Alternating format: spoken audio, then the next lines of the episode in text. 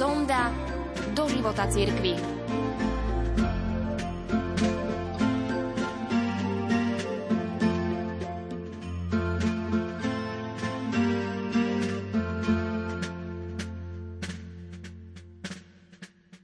Možno vám napadlo, že sa neviete modliť. Je to jednoduchšie, než si myslíte. Ponorte sa do ticha a v srdci povedzte Bohu, Bože, neviem, ako sa mám modliť. V tej chvíli ste sa už začali modliť. Len s Bohom hovorte. Jednoducho si otvorte srdce pre tichý rozhovor.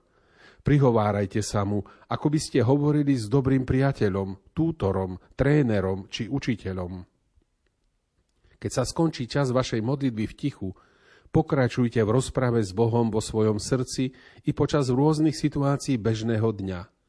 Podelte sa s ním o svoje radosti, sklamania, otázky a pochybnosti. Rozprávajte mu o všetkom. Tou, hlavný hrdina muzikály Fidlika na streche, je vynikajúci príklad. Neustále o všetkom rozpráva Bohu.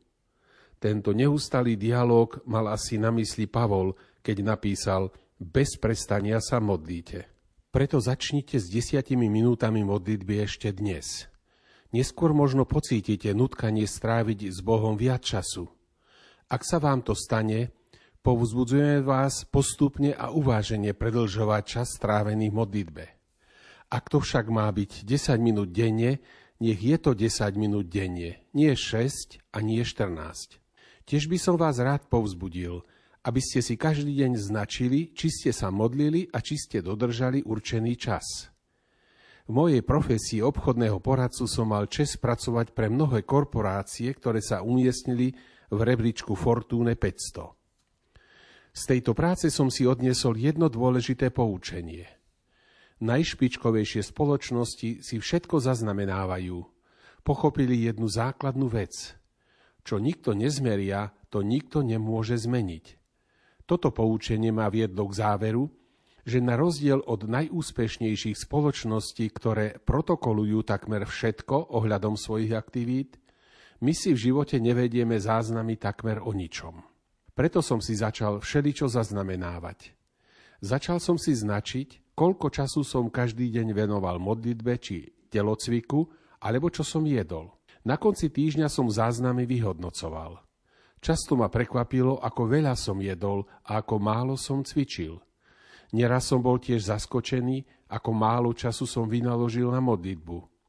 Chcem vás povzbudiť, aby ste si evidovali čas modlitby v rámci týždňa. Keď duchovne vyhľadnem, často myslievam na jeden odsek z Lukášovho evanielia. Šimon a jeho priatelia celú noc chytali ryby a nič nechytili. Vtedy Ježiš povedal Šimonovi, zatiahni na hlbinu a spustite siete na lov. Viete si predstaviť, čo asi v tej chvíli napadlo Šimonovi. Celú noc lovil ryby, rybárčenie je jeho remeslo a nič neulovil. A teraz mu Ježiš, ktorý nie je rybár a nemá slovom rýb skúsenosti, vraví, že sa má vrátiť a spustiť siete.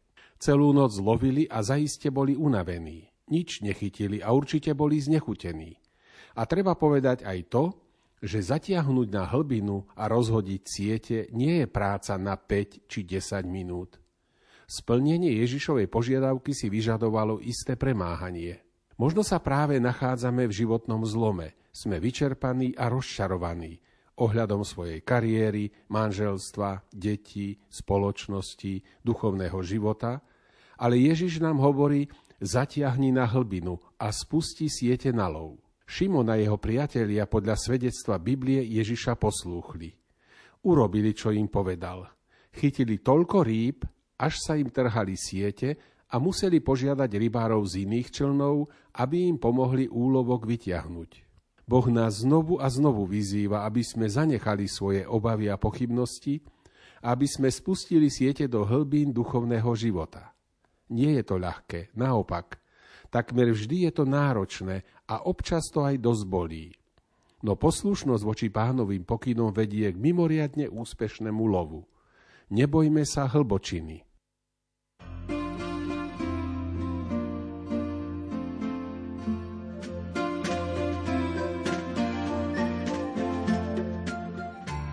Sonda do života cirkvi.